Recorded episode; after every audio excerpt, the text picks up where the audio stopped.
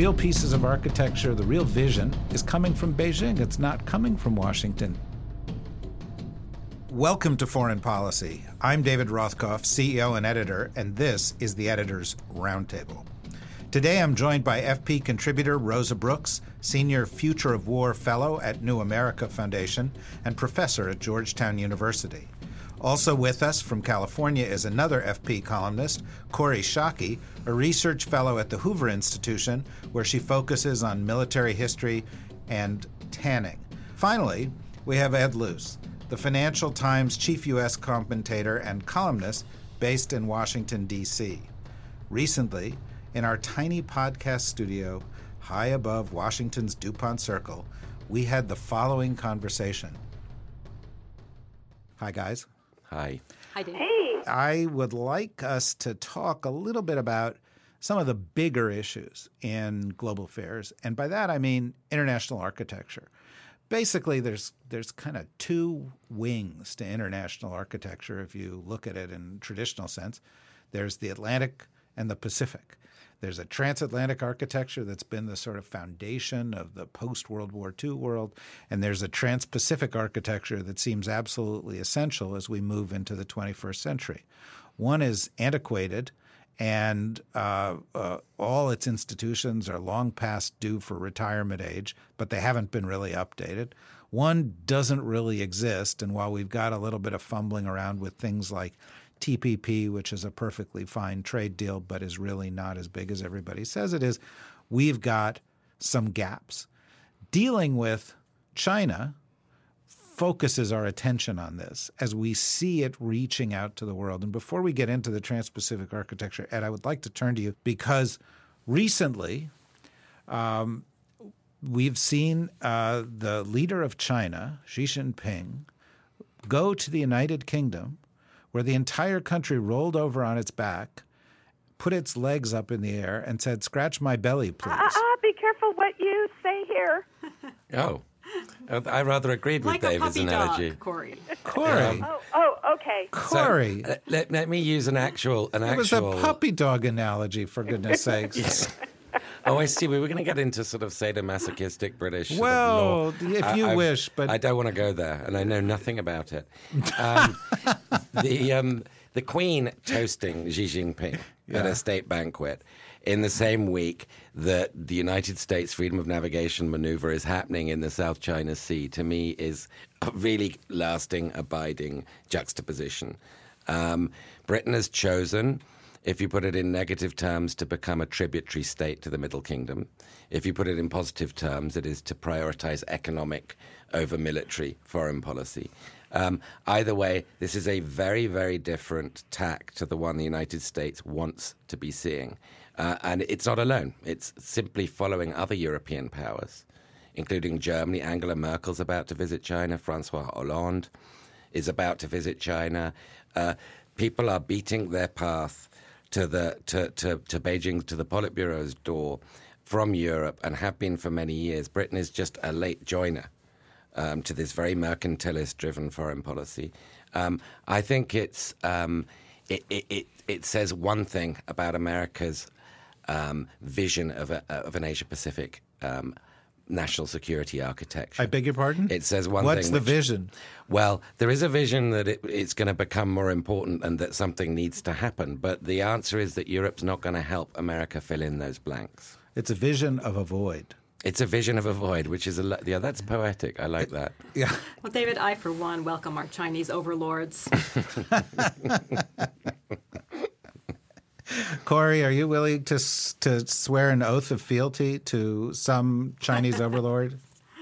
Uh, no, because I think our robot overlords are going to overtake them, which is, of course, the problem Yeah, but they're gonna the be Chinese Chinese economy. robots. It has been driven by low-cost manufacturing.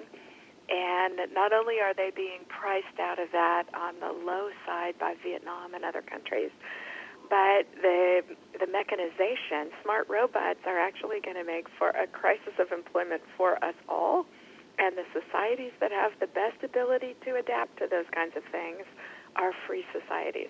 So I'm I'm actually So not far. buying the continued rise of China, which is a long way around to saying uh, that George Osborne and the British government's choice that now is the moment to embrace China may actually prove to be catastrophic in the longer run. Well, well, well wait, wait a minute. And first of all, I want to reprimand you for stepping on Rosa's line that they're going to be Chinese robot overlords. Um, because I think that pretty much sums it up, and this could be our last podcast. But, but you know, setting aside for the fact that for those of you who are listening, we've just answered the question about the future that you wanted to know. The, the architecture that seems to be evolving in the Pacific is do whatever China wants and that the U.S. in the post World War II era was the predominant power. And we had a vision for a transatlantic architecture that was created by the Dean Acheson crowd, the President at the Creation crowd, the NATO and you know the UN, and uh, helping to encourage things like the European coal and steel community to turn into the EU, but maintaining the relationships and stationing troops there and so on. Anyway, it was largely, very heavily an American vision dominated by the U.S. You know, maybe it's just the reality. The Pacific, what, what the real pieces of architecture, the real vision is coming from Beijing. It's not coming from Washington. They built their Asian infrastructure investment bank in a year, and we didn't even know how to handle it. They've got a trade deal that they're pursuing that people are signing up for.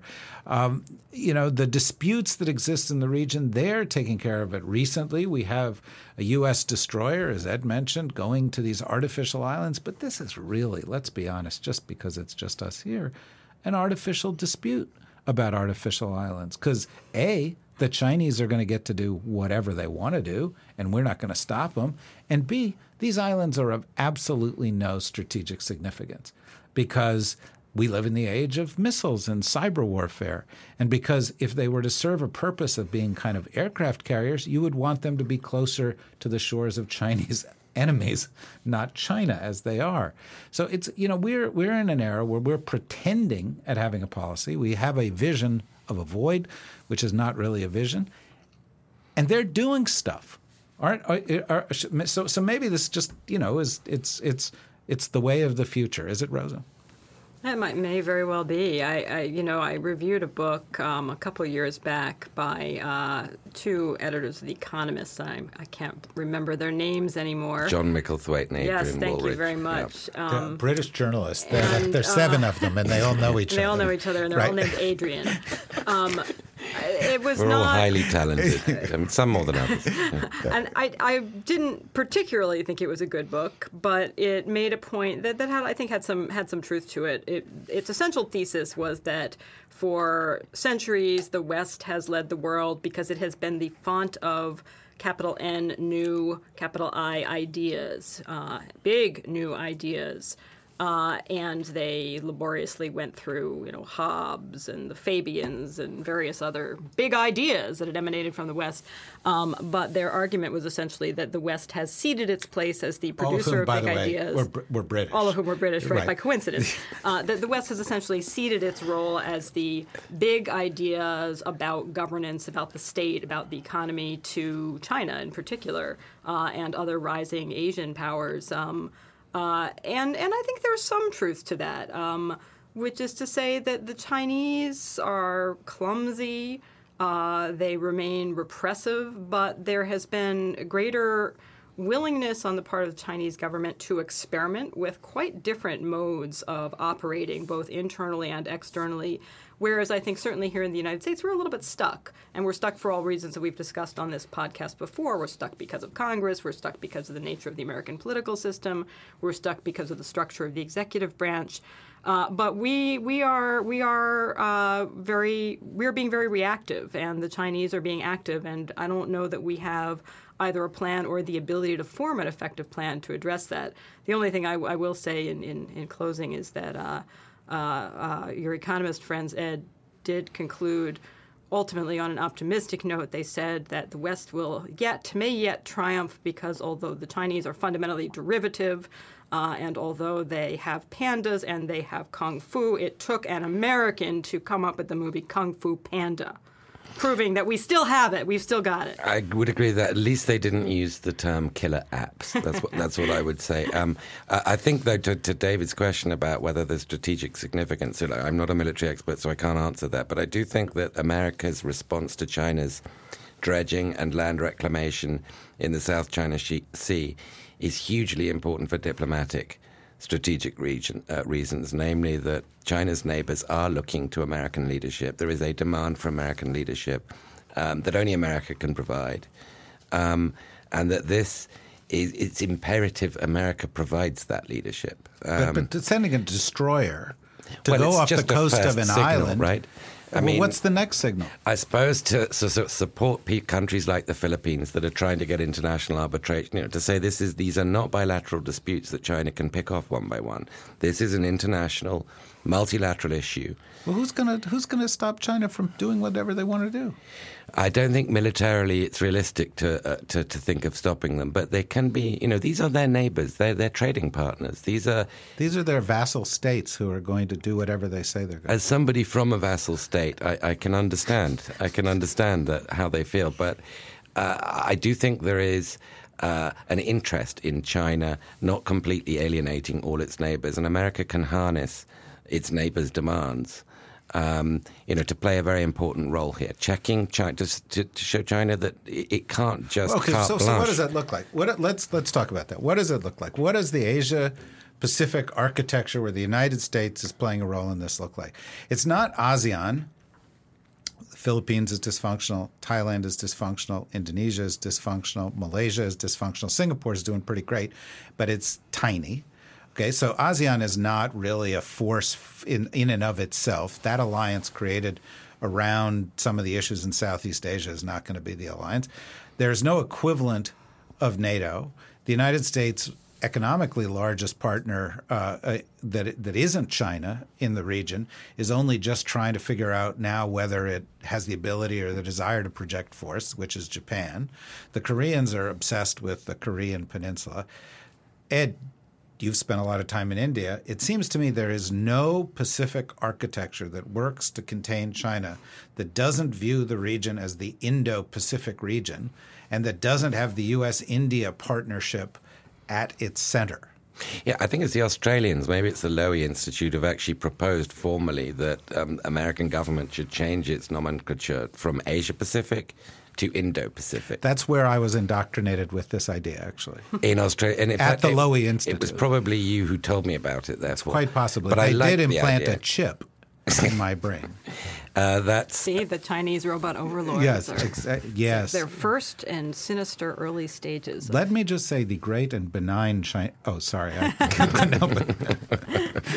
um, you're right. I mean, India is the only country with uh, the size um, and capability to counterbalance China. I mean, Japan on uh, to its east, but to the heartland of Asia, India is the only possible counterbalance. So you look at the U.S.-India relationship.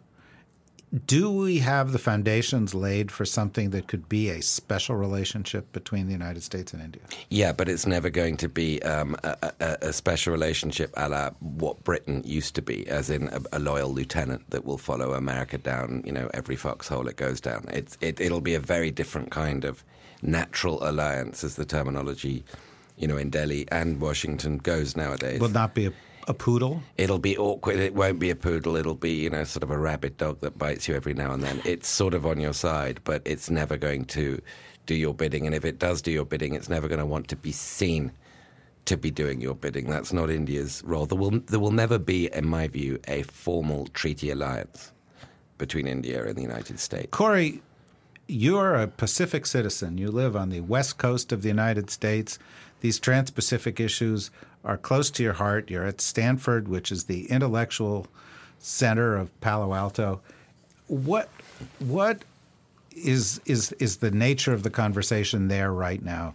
Is there a recognition that some new kind of partnerships, whether it's bilateral U.S. India or quadrilateral U.S. Australia, India, Japan, or some other kind of combination is really essential to provide a counterbalance to the Chinese, or is it something else? There is a lot of concern about China, about China's assertiveness, about the theft of intellectual property, about Chinese business practices, about Chinese shadow banking that could go down and drag a whole lot of economic prosperity down with it. But there's less concern about about the geostrategic issues that you're talking about. I can, however, give you cause for enthusiasm about America's enduring innovativeness um, despite a lack of international architecture in Asia, and that is that the Lowy Institute got this idea for the Indo Pacific from the United States Navy, which looked at a map and saw that our best bet for for managing an assertive and militaristic China is actually broadening the problem to include more natural allies like India. Uh, so the Lowy Institute actually pirated it from the Navy, which had it in its maritime strategy uh, a little bit earlier. Well, no, but let's be serious because people who listen to this podcast are, you know, seeking insight information into how U.S. foreign policy works. The reality is that with the Asia Pacific region, almost all the forward-looking thinking is led by the military in a way that it's not anywhere else. PACOM is actually a kind of repository of really creative thinking. They've been engaged in these issues. They never needed to pivot. PACOM's the world's largest military command. They're really doing interesting stuff out there and have thought these things through in a way that very few people in Washington have. And in fact, you know, even some of the people who've been influential in U.S. policy, Kurt Campbell worked at the Defense Department for a while. He picked up a lot of this in his interaction with those things. I, I think it's it's really quite interesting, just as a sort of a footnote, sort of inside baseball footnote. So you do raise a very interesting point, which is about the only people in the American government who think seriously and strategically about Asia are from the Defense Department or have a defense background. Um, but that doesn't, so they tend to outpace the other elements of the problem. On this so called pivot to Asia, for example, institutionalization is going to matter a lot. Um, the ability of, to get the Trans Pacific Trade Partnership going is going to matter an awful lot. The military pieces are are in some ways the easier pieces of the problem, in part because our military is good at this kind of stuff, and also because the Chinese are creating our alliance for us. Their behavior in the South China Sea, to take issue with your earlier characterization of the problem, David, their behavior in the South China Sea is strengthening America's alliance relationships in the region and is creating the opportunities for long term American military presence. That the Philippines are inviting us back to Subic Bay and the Vietnamese want us in Cam Ranh Bay is a measure of China's failure. I would only suggest that we flip the pages back to the hot days of 1996. The last time the United States decided to have a military uh, seaborne uh, show of force against the Chinese, where they were uh, seen as threatening to Taiwan, and we sailed aircraft carrier battle groups into the vicinity. And one U.S. official from that period told me that this was the closest that the Clinton administration came to a major war in the entire eight years of the Clinton administration. Uh, we flexed our muscles, we showed our force. And here we are, um, not even 20 years later. Nobody talks about Taiwan. Taiwan has been ceded to the Chinese. The Taiwanese may not like it, but that whole chapter of our history is over. They it's won. not true that Taiwan we has lost. been ceded to the Chinese. Come Isn't on. True? Come on. Come on. The Taiwanese ceded China to, to ceded themselves to China. The Taiwanese believe that China is becoming Taiwan, right? That they are the laboratory of democratization, the, that the economic benefits they are getting from their interaction with China are actually producing change in China. Well, that's that's like the Alsatians believing that France or Germany is becoming Alsace. One one area I'd agree with Kori is, um, or many areas, but one I'd like to highlight is I was um, my This first. is nice because on this show, very seldom do people agree with. Uh, I'll then switch. I'll, I'll then pivot to, to an abusive passage against you. something you've said. But uh, the Philippines, I was based on the, on the on the prior podcast, you recall that she quoted Arnold Toynbee. about the dog. Right, but I found that offensive. Anyway, go ahead. yeah, well, we'll get back to that. I was uh, I was in the Philippines in 1996, And I remember um, for the Financial Times for two years, and I remember the joy, the Philippine sense of nationalism, of sloughing off the colonial, the American colonial yoke of having closed Subic Bay as a, an American base. Um, that's gone completely. The enthusiasm with which the Philippines is now accepting maybe not a permanent base, but de facto permanent stationing of American military equipment, all sorts of joint exercises being planned, really does, I think, express the shift that Kori was talking about in the region's view of the desirability of America as a, as a strategic partner. Uh, there's no question, but the region thinks it's desirable. Let's get to this question of the pivot. In a minute, I, I want to turn briefly to the Atlantic. But, you know, we talk about the pivot, and Hillary Clinton could be the next president, and she could go and reinstate the pivot or the strategic rebalancing, as Tom Donilon used to like to call it, the former national security advisor. Um, but let's be serious. Not only did PACOM make this pivot long ago, this is a historical trend. You know, it could have begun in the middle of the 19th century with the Sepoy uprising against, you know, shrugging off British rule in India, or the Meiji opening in Japan, or the rise of China around the turn of the 20th. In other words, this has been happening a long time. That this region is sort of flexing its muscles and demanding attention. And the last, you know, World War you know, the Pacific Theater of Operations was in many you know ways tougher uh, more demanding, drove the invention of modern warfare in, in, mm-hmm. in new ways. That, the, the, more, more, than, more than the Atlantic. Um, and yet, the U.S. still doesn't have a vision except that it needs to have a vision.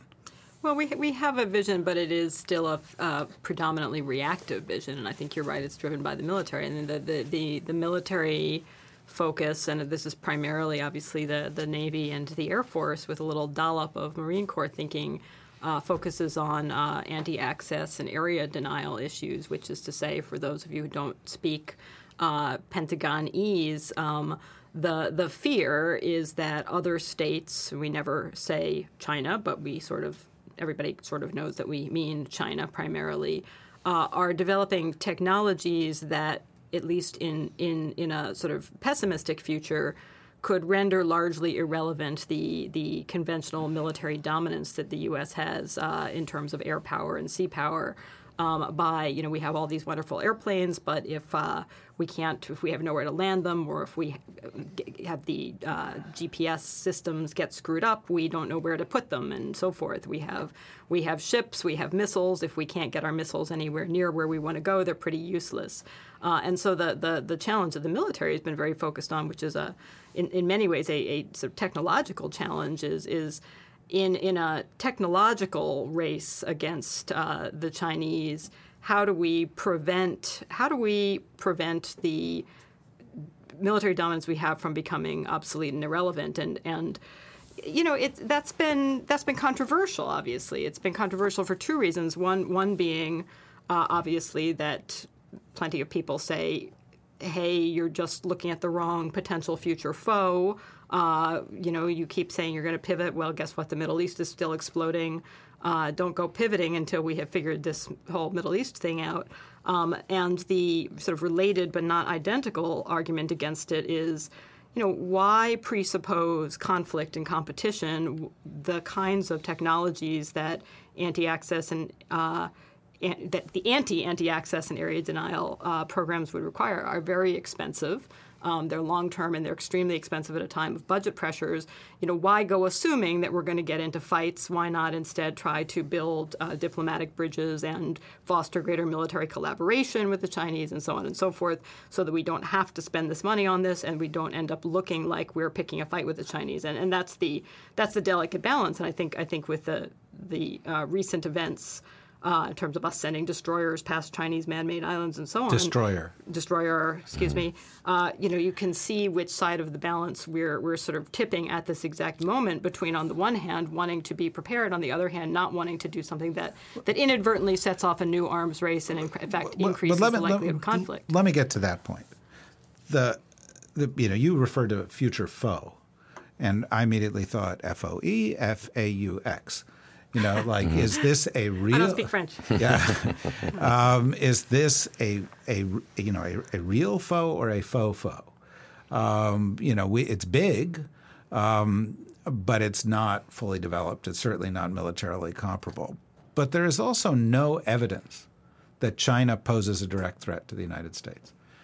Really, the issue is that they may pose that we may have different views than they do on some regional issues and on some global issues. I think but isn't right. that what we think... should expect of another independent power? But rather that they would prevent us from having the influence and undertake the activities we wish to undertake in their general but, but region because that, we can't get in there. But isn't that their prerogative just as you know if they sent a destroyer over to send a strong show of force on behalf of Puerto Rico we would think that was ridiculous it's certainly their right as long as it's not imposing on others but it is imposing on others it's imposing on the Philippines it's imposing on Vietnam it's imposing on countries in the region and and we're vowing to protect their independence so it's a threat to us in that regard. Well, what if they vowed to protect the independence of Mexico? Would that be okay? I'm pretty confident Mexico uh, wouldn't want China's help. Well, yeah, but that's that's not the question. The question is why are we meddling in those affairs? Because the countries of the region ask us to. Because it's in our interest to create norms and international behavior that is to the common good. That's that benefits us and it benefits others. And the systemic, uh, the the system of behavior, the tributary system that you talked about earlier, David, it's in China's interest. It's not in our interest. It's not in the interest of the countries. right, but do we assume that all other major powers in the world will not pursue their own self-interest? That those interests will not diverge with ours, and that they do not have a right to have interests that are divergent with ours? Ed. Yeah, well, I mean, I think that the the United States has rightly wanted to bring China into the global order as a partner on climate change, on financial issues, counterterrorism, etc. But you know, to get back to Washington, the problem is it's not able to execute this vision. If there'd been um, a congressional approval of um, recapitalizing the IMF, mm-hmm. then China would have a proper voice in the International Monetary Fund as it sought and desired. You mentioned the Asian Infrastructure Investment Bank and China's creation of it. Actually, I happen to think it's complementary rather than in competition with. It is, but the World Bank. But it, but it, but it, you know, it, it pertains to the other thing. We said we want to change these institutions. We didn't follow up on the change. The yeah. Chinese said, "Okay, we'll invent our own institutions." The Chinese have actually been very, very deft over the course of the past several years. We went to Copenhagen. We said we wanted climate reform. The Chinese said, nope, we're not doing it your way. We're going to do it our way. We are now going to Paris. We are going to celebrate a climate accord. You know what accord we're going to celebrate? The one that the Chinese wanted to Absolutely. do in Copenhagen.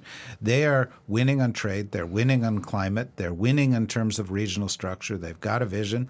Uh, and, you know, sometimes it's not completely aligned with ours, but sometimes it's also not that terrible. So since but since when did a foe be uh, uh, uh, in history? I mean, the Soviet Union being the most recent example. Since when was a foe so directly interlocked and intermeshed economically and many, at many other levels as China is with the United States? And I think to pick up on what Rosa said, look, we're behaving. This could England, be a self. England and Ireland. England and well, England and the United States might be a better one in terms of one hegemon and another. Uh, you know, they, they, they were essentially in the same boat. Um, the to pick up on Ro- what Rosa said, the self fulfillingness of seeing China as a foe is a huge danger here. I think the idea that we should hedge against China's rise going wrong is a, is is an intelligent way of doing it. It's a very very hard in practice to sort of finesse diplomacy in the military to, to, to, to have that posture. And I don't think America is, I think America's still fumbling in the void for a strategy. Look, I, I totally agree. By the way, I'm being a little bit you know, devil's advocate here because I think we need to have a strategy. We need to have balance. We need to project our, you know, interests, and we need to sometimes um, uh, be willing to flex our muscles a little bit to help achieve that, particularly if it's in support of international law and the principles we support. The place where we sort of laid the groundwork for all of this was Europe. And, you know, look at Europe right now, and uh, we've had a couple of recent crises. We've had an economic crisis, we've had a crisis with Ukraine, and both of those crises seem to suggest that the system we set up isn't going to work very well.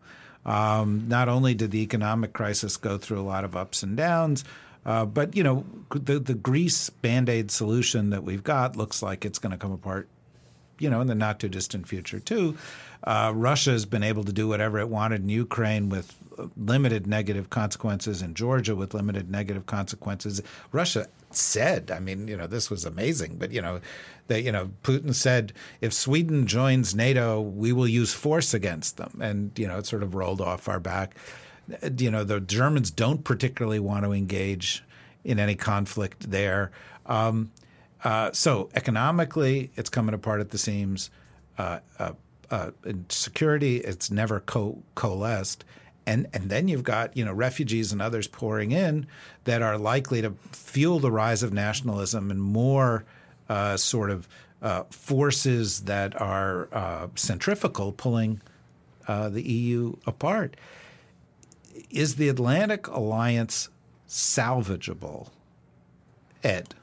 Um, I think it's salvageable. Again, this is an issue where, if you look at Greece, I mean, the Americans had the right line on Greece, Germany had the wrong line, um, which is you need some debt forgiveness as part of the package. Um, but what was the America, America's ability to get its advice taken by the Germans and the ECB was very, very minimal. The IMF agreed with the Americans because the IMF is still essentially the Americans. Uh, that advice wasn't taken. Um, can the Americans persuade British public to to step up to their role, traditional role in NATO, in Britain's neighbourhood, namely, you know, Eastern Europe. I, I, think the Americans would have great difficulty persuading um, the Europeans of that. I think Europeans will have to learn for themselves that the transatlantic alliance has upheld the peace um, in Europe for many decades and that they're not going to do so without the United States. But I don't see how the United States can teach that to Europeans when it's the Europeans themselves who are who are you know at, at Putin's door, who are neighbors with Putin. It's it's very alarming. that Europe. Well, there's an interesting paradox in here, Rosie, we, and we've talked about some of this to some degree. Um, if only you guys could see the faces Rosa makes at me when I ask these questions. it, it, would uh, um, it would add so much. We'll have to turn this to television next. But there's an interesting there, there's an interesting. Um, she looked a moment ago like a Maori warrior. It, was, the word paradox always sort of yeah, brings out my fighting spirit. but the, but but on the one hand, the Europeans uh, don't want to have a foreign policy. They don't want to be belligerent. On the other hand, they don't want to go and fight their own fights. And they put themselves in a position where they are increasingly dependent on the United States to offset threats that they face. And this starts with Mr. Luce's country, which is about to have an army that's smaller than the number of employees in the U.S. and the New York City Police Department. I mean, this was once the the you know the military that ruled the world and and ah, and the and, glory that was Greece and the grandeur that was Rome. And and right, and whatever it was that was the United Kingdom. But all of a sudden, they're like, we're out of this business. I think we're Philip, not, Philip we're Larkin def- wrote a poem about that. Um, you know, I, I think that's right. I'm actually I'm actually pretty pessimistic, as you know, about these issues, um, David. Uh, I, I think that we are uh, at a moment where the the the risk of direct conflict between great powers is higher than it has been in some time. Uh, tensions are high between U.S. and China. Tensions are high between the U.S. and Russia. Uh, in terms of uh, China, as we've just seen, uh, we are in a situation where I certainly do not think either side wants conflict at all, but where uh, shenanigans like the Chinese declarations about uh, waters in their region and our own sending the destroyer. You know, th- all those things risk escalation, including inadvertent escalation. Same is true with Russia, particularly in Syria right now, where we have. Uh, uh, uh, planes sharing the same airspace in a really unpredictable and rapidly changing conflict. So, on the one hand, we, we, we have um, risk of risk of escalating conflict probably higher than it has been in some time, both with Russia and with China. Uh, at the same time, the both the normative underpinning, the, the sort of the, the legal norms underlying uh, the collective security system that we've had since World War II, and the institutions that are meant to uphold and enforce those legal norms, norms about sovereignty, norms about the use of force, have been weakened very substantially not insignificantly because of U.S. actions. Uh, the, the, the U.S. has been one of the states, so has Britain, that has played a little bit fast and loose with international legal norms about the use of force. Syria is an, an, example. You know, I, this is not to say that they are not justifiable actions, but we have clearly made the decision that we are willing to act unilaterally, militarily inside other sovereign states uh, in a unilateral fashion without Security Council authorization when we think it is important. We may be right to do so, but it certainly phrase that system of compliance and it makes it a whole lot easier for the Putins of the world to come back and say, hey, you know, you did it, why shouldn't I do it? It makes it a lot easier for the Chinese to say, hey, you did it, why shouldn't we do it? Um, I, I, think we are. We so are, we're we're culpable in we part. are we are absolutely culpable in this, and, and we're really courting disaster right now. That we are weakening the very institutions and norms that we created, even as we in some ways act to ratchet up the tensions. It's not just our fault, obviously. You know, there are lots of blame to go around. Um, but I don't see any obvious way out, particularly at a moment when we talked about this in our last episode. Uh, no one is feeling flush from a financials perspective, not the United States, not our European allies.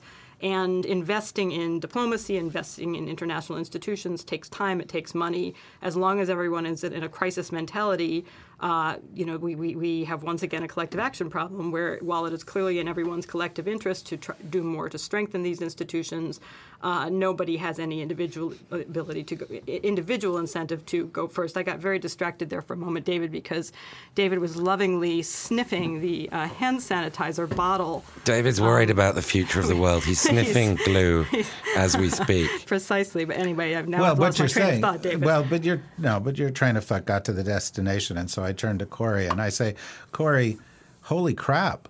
Listen to what Rosa said we don't have a Pacific architecture. The Atlantic architecture is coming apart. There are growing threats. The United States has weakened everything.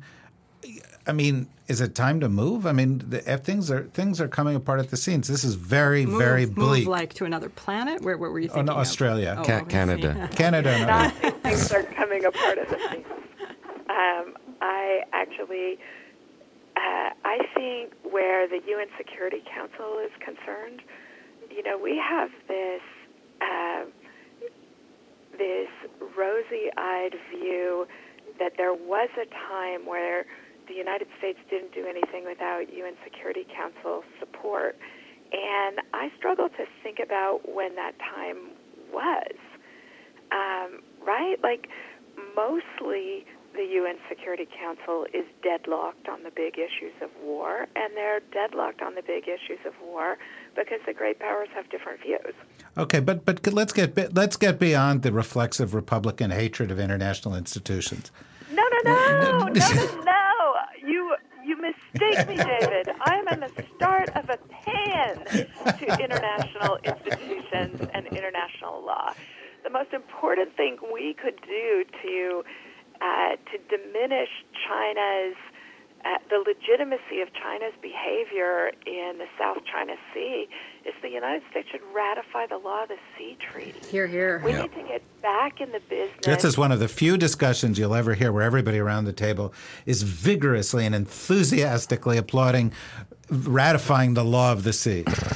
Moreover, we missed a huge opportunity after September 11th to create a successor to the Geneva Conventions that deals with terrorism and how do you fight wars when your enemies aren't uniformed and they aren't um, state actors directly.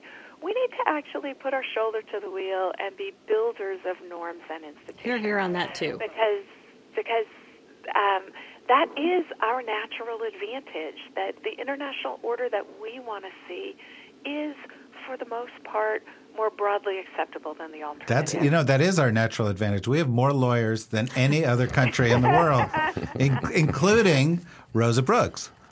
I want to pivot to Europe though, because this notion that that the transatlantic alliance is in crisis and it's not good at deterring anything.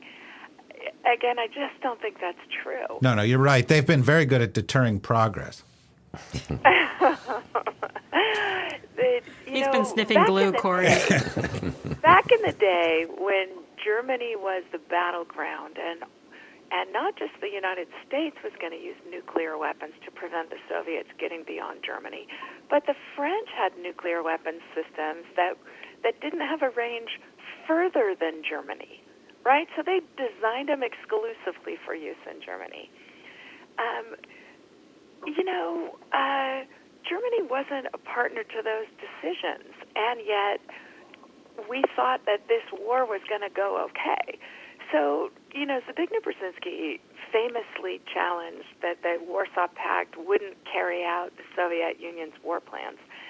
And I was always really grateful back in the 1980s that nobody thought to ask that question out loud about NATO. Because would the Italians be in for this? Would the Germans be in for this? In fact, in our modern day, and perhaps in part because the threats are smaller in dimensionality than they were during the Cold War, the NATO alliance is holding together pretty well. The United States is beginning to slowly, gingerly reinforce the Baltic states and station troops in Poland, and we're not the only ally willing to do that.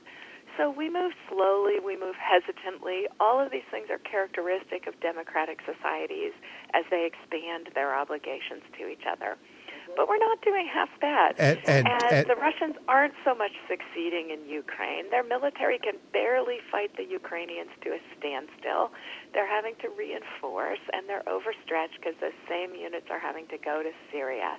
We're not doing half badly. We just complain about it. Oh my God, this is. I feel much better already, and I don't think it was sniffing the Purell, although it might have had an effect.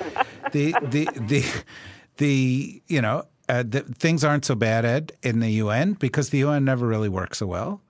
They're not so bad in NATO because NATO never really works so well, and Russia isn't succeeding in Ukraine because it hasn't taken over the whole country. How do you feel? Yeah, and I, I, I'm I'm happy to be the glass half empty person after Kori's glass half full. There, I mean, if you look at American spending as a proportion of overall NATO defense spending, it just keeps rising. It's now about three quarters of NATO spending is America's defense budget, um, and I don't think that's going to continue. I don't think that's going to stop. Um, uh, there is a phrase that I, I always like, which is U.S. exemptionalism, as opposed to U.S. exceptionalism, and and um, we've talked about uh, the United States not ratifying the UN Convention on Law of the Sea, and on plenty of other international treaties that America fashioned, that America got others to sign, that America convinced the world to agree to, but that America itself can't bring itself to sign. So American exemptionism might not have mattered, and neither might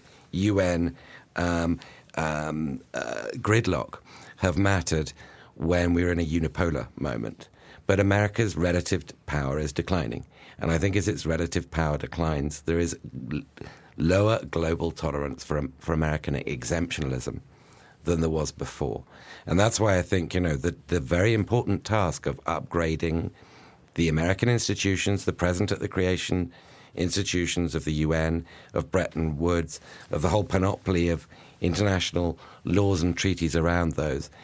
The very, very important task of upgrading those for the 21st century cannot be done um, unless the United States federal government and Capitol Hill in particular are aware of the importance of doing this. And that, I guess, I mean, I'm generally optimistic. I, t- you know, I do generally think that there are more middle class around the world, fewer people die from wars. I take that perspective that you've mentioned. But if there is a source of pessimism, um, it would be in whether any time soon the American federal government is going to operate more pragmatically um, about what is in America's national interest. Okay, so we've got five minutes left. I would like to turn to each of you with one of these questions that we sometimes like to end with here that requires a pithy answer that cannot possibly be long enough to actually be uh, intellectually defensible.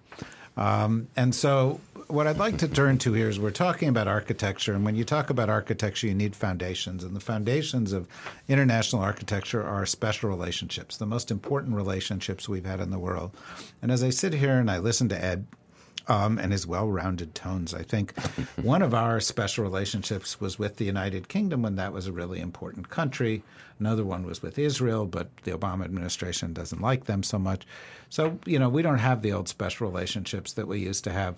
I'd like each of you to tell me the two most important special relationships for the United States going forward over the next decade or two? Kori. Ah, wow. Uh, China. Because if we get that right, a lot of other things fall into place. Um, but I don't think we can get that right easily. Uh, and the institutionalization of it will matter a whole lot. and We're not doing that well. So China would be the first one I would suggest. Because that's what her Chinese overlords have told her to say. Um, and the second one is a is a perversion, but it's in line with what Ed just said, which I strongly endorse. Um, I think actually our special relationship with ourselves we ought to get right. Oh, so this is California. this is like, oh yeah, let's just let's let's get back in touch with ourselves. We actually need to solve our own problems. The biggest threats to the United States aren't relationships with other countries or external. It's the failure of governance on our own part to solve our problem. That's beautiful, Rosa. I would agree with Kori. I don't think I could give a better answer. I, I, I was thinking the same thing. I was going to be too wimpy to say it uh, because I knew you would scold us, David. But but I would have said China as one, and then I was having trouble thinking of the other and thinking, yeah, the real problem is not another country. It's it's it's us and our broader inability to strategize, to implement strategies, to do much of anything at this stage. Um, so so uh, I'm going to pithily and wittily agree with Kori. Uh, well, since you've both shamelessly plagiarized what I was going to say, I'll, I'll, I'll give a different answer, which is uh, India and Germany. Um, we need a leader in, in Europe. Germany's the only country capable of it. Um, but it's going to need help. Um, and that relationship's already the most special one, but it needs to get a lot more special. Um, India, I think, for reasons we've discussed earlier in the show, it is a democracy. It is a like-minded country. It is the new potential uh, second engine of global growth coming from Asia, um, and all the help we can give um, to India's rise is in our interests. You know, the reason that people tune in every week to listen to this podcast, and often I assume listen to it over and over again at the gym or in their homes, uh, is because the guests that we have around the table are so smart. Um, and in this particular case, I think you're all right. Um, uh, uh, clearly, the most important relationship we've got is China, and it's a fascinating period in U.S. history where the most important special relationship we can possibly forge is also with our most important potential rival. And that poses all sorts of challenges, but there's no question about it. And if we can't get our act together at home, all of the discussion is moot. But if you had to pick two other countries, I think it would be Germany and India.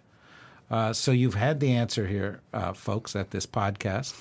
I trust that that will encourage you to come back again next week. And I'd like to thank Kori and Ed and Rosa for a terrific job and all of you for joining us. Thank you. You have been listening to Foreign Policy's The ER podcast. I'm David Rothkopf, and I've been your host. The program is produced by Maria Ori and Ann Kingston. For more information about FP and to subscribe, please visit foreignpolicy.com. And thank you very much for joining us.